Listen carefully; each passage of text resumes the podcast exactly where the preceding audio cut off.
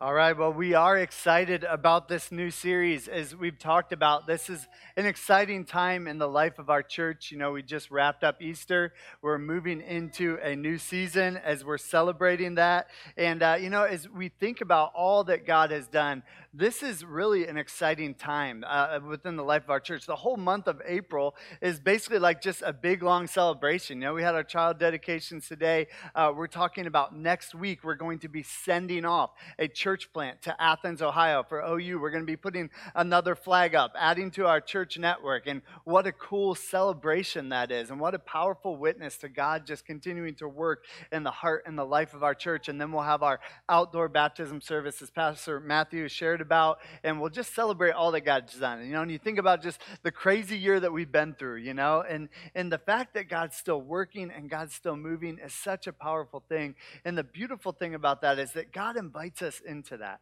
You know, and that's really what this series is all about. It's about celebrating the fact that God wants to partner with us as we're being sent out, uh, as we're being on mission with Him. God wants to use us to continue to share the love and the power that He has. You know, coming off of Easter, it's appropriate to think about the fact that we just celebrated the resurrection, that our God is alive, and God invites us into sharing that story with the people around us. He wants to use you, He wants to use me to take his message to the world around us. You know, and as we're going into this series, it, it reminds me of a, a story uh, of an example that, that I have that happened to me in middle school. And uh, for me in middle school, as much as I don't like to admit it, luckily for my kids, they got more of my wife's genes than me. In middle school, I was like a late bloomer, athletically speaking, okay? Uh, as I got into high school, I, I, fit in a little bit more. Maybe my body caught up to my athletic schools, but in, in my athletic skills. But in middle school, uh, I was the kid that made the basketball team, but I was at the very end of the bench, okay? And, uh, and so th- with, with that comes, you know, just uh, certain responsibility. Keep the end of the bench warm, you know, get the people water. Uh, and so our team in eighth grade, we were pretty good. I don't think we lost any games. You know how that is. The older you get, the definitely better you were. So I'm sure we didn't lose any games in eighth grade. Uh, but I didn't participate in many games that were very close. If the game was close, I knew I probably wasn't getting in. And so, what me and my friend Ben would do, we were the 11th and 12th man on the team. We would sit down at the end of the bench, and if it was a close game, we knew we were free to start eating candy. We'd eat Skittles and M&Ms, but and our, it was pretty serious basketball, so we would we knew we'd get in trouble if we got caught doing that. So we'd have to sit on our M&Ms, you know, and hide them, and hope they didn't melt on our jersey. And so I remember this one particular game is towards the end of the season, and our team wasn't living up to our expectations. You know, a couple kids were struggling; they weren't playing as good as they were supposed to. It was a game that we should have been winning, but we were back and forth. We might have been down a few points, and our coach was just so frustrated, especially with a couple of the kids on the court. And just in a last ditch effort, kind of Hail Mary, I throw my hands up. I don't know what else to do. He looks down at the end of the bench and he says, Wiles, get in the game. And I'm like, oh man, you know, so I hand my Skittles over to Ben. I, I go tuck my shirt and jump into the game. I'm a little bit nervous as I get into the game, and all of a sudden the ball comes my way. And I remember catching the ball and the, the hoop being right there. So I, I take the shot. I'm still getting acclimated to the game, and, and believe it or not, I made the shot. And I was like, yes, this is pretty cool. I can get into this. And so then I come down, I make a few defensive plays. I make a steal, I get a rebound, I get another opportunity to score. I make the shot. I scored like six points. I know, it's amazing. Six points. I had a couple couple rebounds, and my team ended up coming back and winning. And, and I remember that game afterwards. We had this like middle school party. I remember going to the party and just kind of walking around with my chest out a little bit further, you know, like, yeah, I was part of this, you know? I mean, uh, of course, like I knew I was part of the team, but when I was just sitting on the bench, you knew that you're not really part of a, a win in the game time scenario. But getting in the game was such a big thing for me, and it gave me a big boost, you know? And as I, I think about that story, you know, and I think about the reality that God invites us to be sent. God invites us into his mission. I share that story with you because the reality is we never know what type of impact we're going to have until we get into the game. You never know what type of impact you're going to have in life until you get off the bench and actually get into the game, actually start contributing, actually start making an impact. You just don't know. And, and some of us, sadly, we're, we're content to kind of just stay on the bench, to sit on the sidelines, to watch other people engage with the mission that God has given them. But for us, we're like, I don't know if I'm, I'm up to the caliber that I need to be to actually be off the bench and into the game. But this series and what we're here here to tell you today is all about is we weren't made to sit the bench. We weren't made to just watch from a distance God's activity in this world. We were made to be partnered with God, to be on mission with Him, to be sent out and to be part of seeing God work in the lives of people, every single one of us. And the beautiful thing about God's mission, the beautiful thing about being sent, is we don't have to wait for a coach to send us in. It's not like out of our control like it was for me in middle school. God has given each and every one of us, those that know Him, those that have said yes to Him, those that have repented from their sins and, and followed Jesus with their life, He's invited every single one of us to be into the game. He's invited every single one of us to participate and to be on the front lines of partnering with Him. And so that's our big idea today that we're going to talk about is this that being a follower of Jesus means being sent by Jesus. Being a follower of Jesus means being sent by Jesus. Those two things go hand in hand. If you're actually following Jesus, then God wants you to be part of what he's doing. I want to look at a passage in John chapter 20 really quick before we jump into our main text. John chapter 20 is what we were in last week at Easter. If you were here and you remember, it's where the account of Jesus' resurrection takes place. And so these are some of the words that Jesus shares right after his resurrection. And he says this in John chapter 20, verse 19. It says, On the evening of the first day of the week, when the disciples were together with the doors locked for fear of the Jewish leaders, you can picture Jesus' disciples, you know? They're scared, they're afraid, they're sitting on the bench. Their doors are locked. They're afraid of what to do because why? They were in fear of the Jewish leaders. It says, Jesus came and stood among them, and he said, Peace be with you. Jesus gives us peace, right? Even when we're afraid, when we actually trust in Jesus, he gives us peace. In verse 20, it says, After he said this, he showed them his hands and his sides, and the disciples were overjoyed when they saw the Lord. Verse 21, again, Jesus said, Peace be with you. And here's the, the key phrase for this passage As the Father has sent me, I am sending you.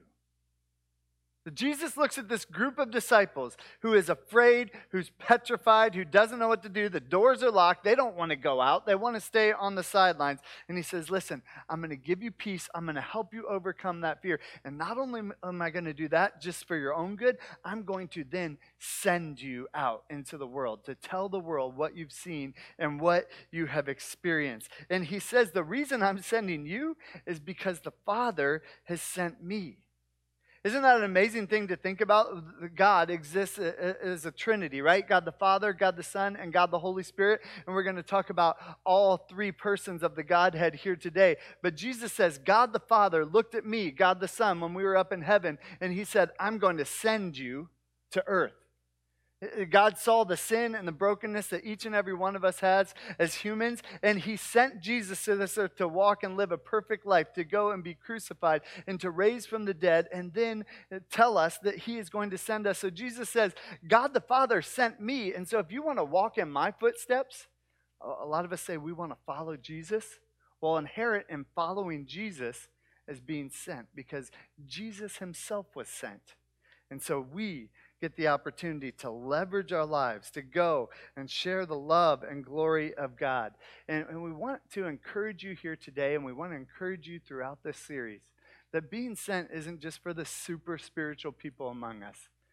Being sent isn't just for the pastors or for the staff members or for even the parents who just stood up here today and proclaimed to this whole church that they're going to raise their kids in a way that honors God. Being sent is for each and every one of us we get the opportunity to be part of that. And it's a beautiful thing. And so the question for us to consider and ponder and wrestle with is have we said yes to that mission, that calling that Jesus himself lived out and that he's asking each and every one of us to live out as we're here today? So I want to read a passage out of Acts today. Acts chapter 1 verse 1. Some of this series, we're going to be spending time in the book of Acts, and uh, we're going to look at Acts chapter 1, verses 1 through 8 as our main text. We just have two spots that we're going to stop and, and kind of pull out some points from this text today. So if you want to open your Bibles with me, you can. Acts chapter 1. The writer of the book of Acts is a, a man by the name of Luke. Luke uh, was not one of the original 12 disciples of Jesus, but Luke was around for Jesus' ministry. He saw it firsthand. So he wrote the Gospel of Luke, and he also wrote the book of Acts. Luke, from what we think, was a doctor or some type of a scholar. He wrote kind of in a, a scholarly, scholarly type format. And in verse 1 of, of Acts chapter 1, says this it says, In my former book, Theophilus, so Luke is writing this letter to a man by the name of Theophilus. He says, In my former book, talking about the Gospel of Luke, I wrote about all that Jesus began to do and to teach until the day I was taken up to heaven. After giving instructions through the Holy Spirit to the apostles he had chosen and after his suffering, he presented himself to them, and he gave many convincing proofs that he was alive. And he appeared to them over a 40 day period, and he spoke about the kingdom of God. And so Luke is telling Theophilus and telling us still to this day that Jesus, after he rose from the dead, was present with people for about 40 days. And it said he proved that it was actually him. In fact, this is why Christianity still exists to this day, because Jesus made sure that those early followers knew that he was alive in bodily form. And Luke says, uh, In my first book, I talked all about what Jesus did on earth the Gospel of Luke. Matthew, Mark, Luke, John, those are called the Gospels. They record the actions, the ministry, the teachings of Jesus. So he says, In my first book, I talked about what Jesus did while he was on earth. Well, in my second book, the book of Acts, I'm going to tell you what Jesus is doing from heaven now. First book, I talked about all the things that Jesus did. Second book, the book of Acts, I'm talking about all the things that Jesus is still doing because Jesus is alive in the second book of Acts, but he is alive as a resurrected Jesus who then ascended into heaven. So he says, I'm going to tell you not just about the ministry of Jesus here on earth, I'm going to tell you about what God is doing through the church. God is doing through his people. God is doing through the sent ones that he is sending out. That's what the book of Acts is all about. Then jump back in in verse 4. Acts chapter 1. Luke is recounting what happened. He said, On one occasion, while he was eating with them, he gave them this command. This is Jesus talking to his disciples. He said, Do not leave Jerusalem, but wait for the gift of, that my Father promised, which you have heard me speak about. For John baptized with water, but in a few days you will be baptized with the Holy Spirit. Then they gathered around him and they asked, Lord, are you at this time going to restore the kingdom of Israel? And he said to them, It is not for you to know the times or the dates the Father has set by his own authority, but you will receive power when the Holy Spirit comes on you. I want to stop right there. It takes us to our first point. Our first point is this that being sent is not about us. Being sent is not about us and our strengths and our abilities. Uh, the disciples were oftentimes asking Jesus, when are you going to come and do things the way that we think you should? And even in this passage, even after Jesus resurrected, you know, they're saying, Is this the time now, Jesus? Is this when you're going to come and restore the kingdom to Israel? We talked about this last week, but what they probably thought Jesus was going to do is kind of militarily come in and take over Israel and say, This is mine. And they probably thought they would get some benefit, some earthly benefit from that. And Jesus says, Listen, the time for you to know that is not right now. It's not about you and your plans, but it's about what God is doing through me. And so Jesus says, being sent isn't about us, but what is it about? It's about receiving the power of the Holy Spirit. Receiving the power of the Holy Spirit. Now, picture yourself being one of these disciples. Okay, we just came off at Easter. They are sitting there with the resurrected Jesus. Pretty powerful experience, right? Kind of blows your mind, right? You're sitting there with the resurrected Jesus, a man who you saw die, now is alive. And Jesus says to them, Hey, listen, I have to leave. I have to go. You would be like, No, stay here with us. This is amazing. You were dead, but now you're alive. And Jesus says, No, I have to leave. I'm going to ascend to heaven because when I leave, someone even greater is going to come the Holy Spirit. When Jesus ascends to heaven, then the Holy Spirit comes and indwells believers. And from that moment on, now anyone who has faith in Christ, anyone who follows Jesus, actually has God, the Holy Spirit, the third person of the Trinity, living inside of us, receiving the very power of God that raised Jesus from the dead. So it's not about us. When we're being sent out, when God says, just as Jesus was sent, I'm sending you out, we can have hope and peace and joy knowing that it's not about our strengths, not about our eloquence, not about our ministry skills, but it's about the power of God living inside of us. You know, we're so tempted in life to think that so many things are about us, aren't we? You know, we're oftentimes fed things like, uh, you know, follow your dreams, do what you want to do, make yourself happy.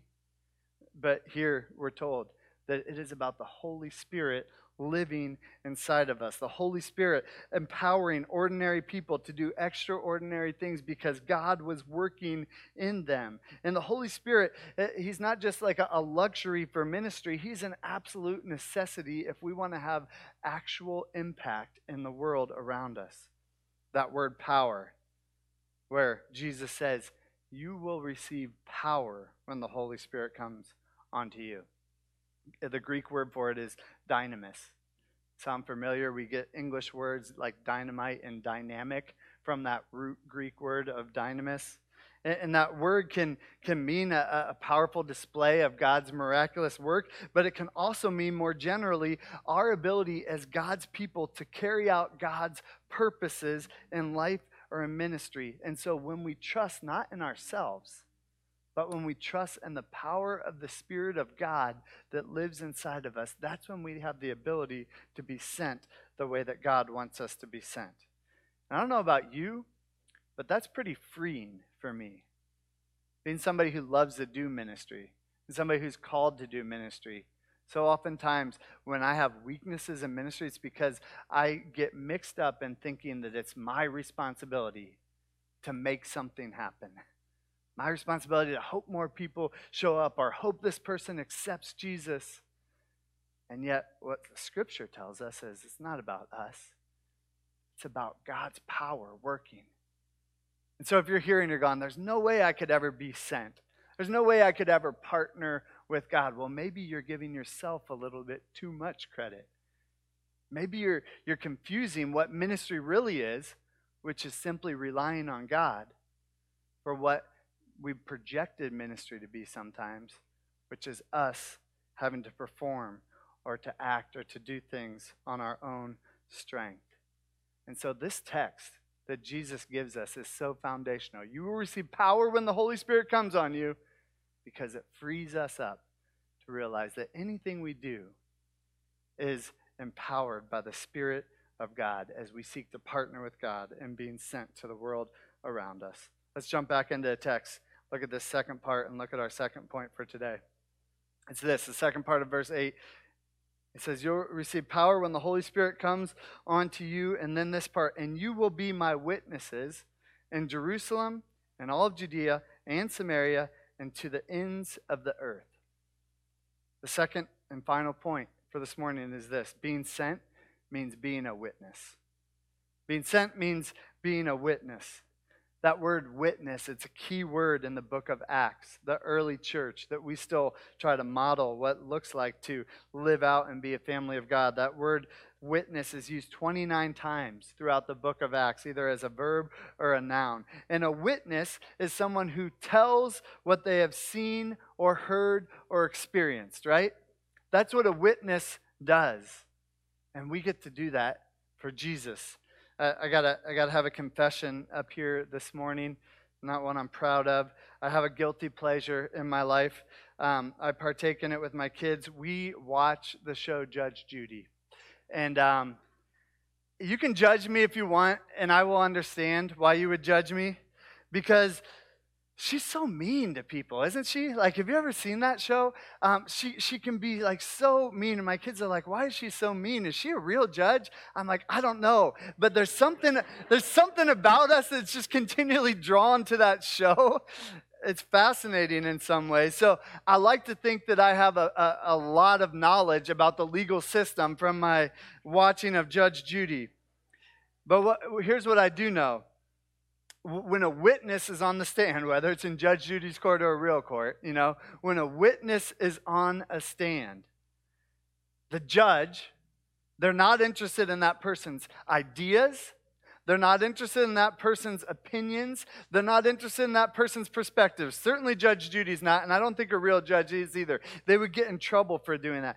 All the judge wants to hear, all the jury wants to hear, is the facts and the truth.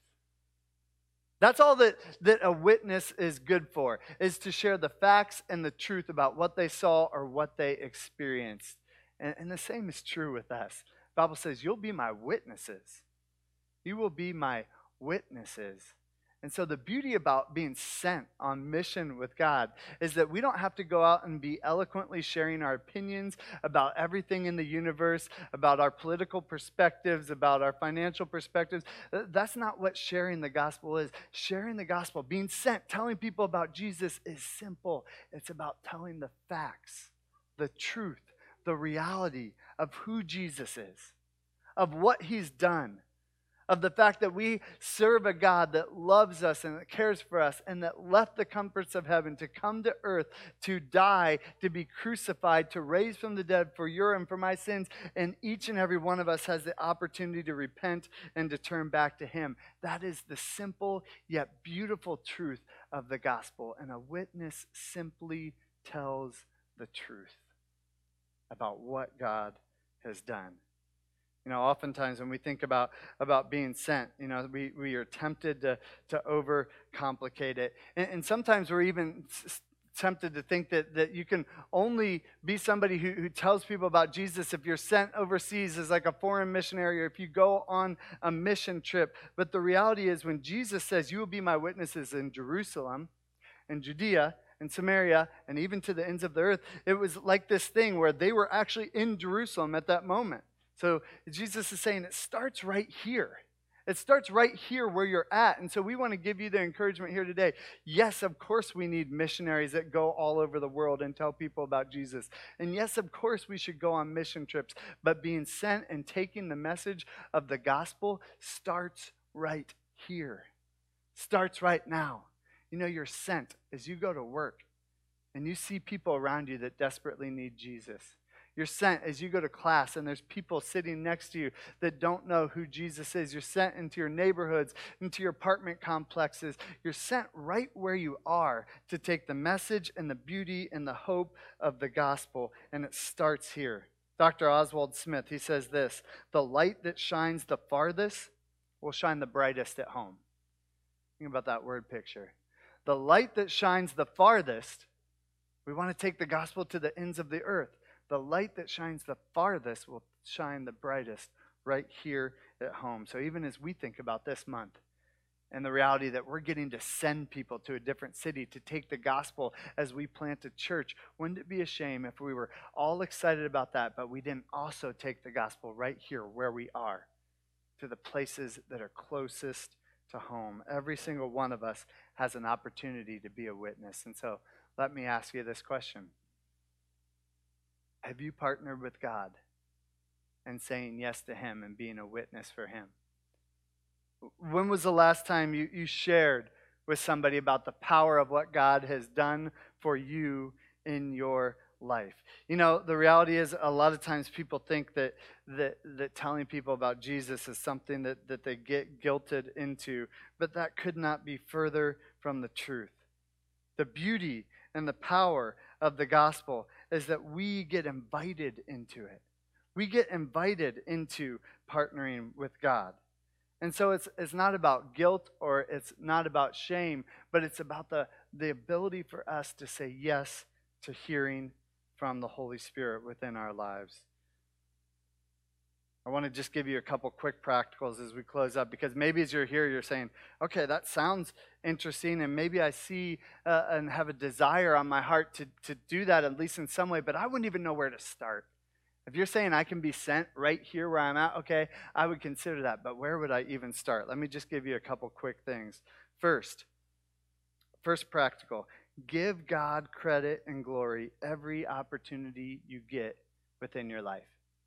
You know, I found this to be so helpful in my life, even just in the small things, in the small conversations that I'm having with people. If I constantly have the goodness and grace of God on the forefront of my mind and on the tip of my tongue, and I'm constantly looking for ways for people to take the, the, the attention off of myself and point it back to God, there are so many opportunities and ways for us to celebrate that.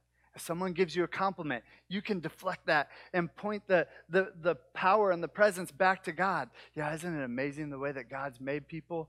And give yourself opportunities to continually be speaking of His goodness and grace in your life and see what God does with that. And of course, you're not just giving lip service, rogue lip service to God. Believe it in your heart the good things that happen into your life and even the trials and challenges that happen in your life run them through that, that spiritual mindset that we have so that when people ask you about it you have the opportunity to point people towards him. Secondly serve people selflessly.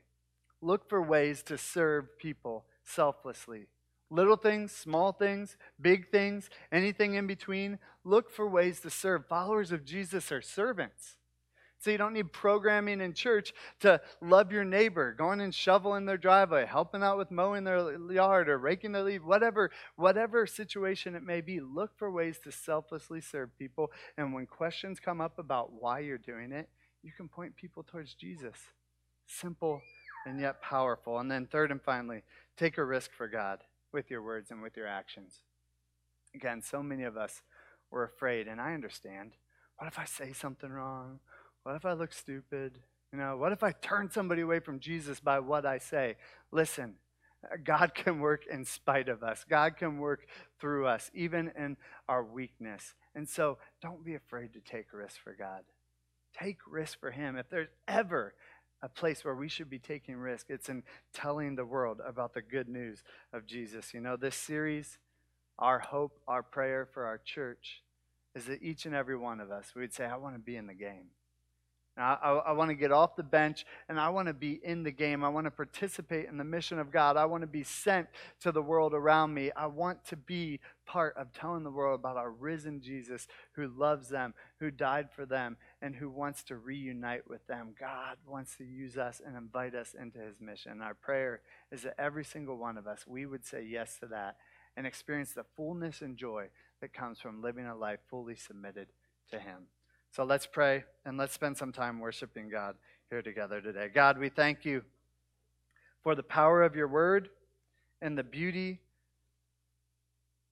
of your mission. And God, so much of our world is searching for purpose. So much of our world is searching for meaning, and yet you've given us our purpose and our meaning right here. You will be my witnesses. You'll be my witnesses. Lord, would we live that out?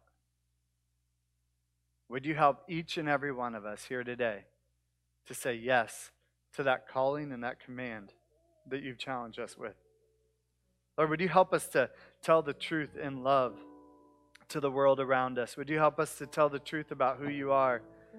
The fact that you're alive and active and working in our world.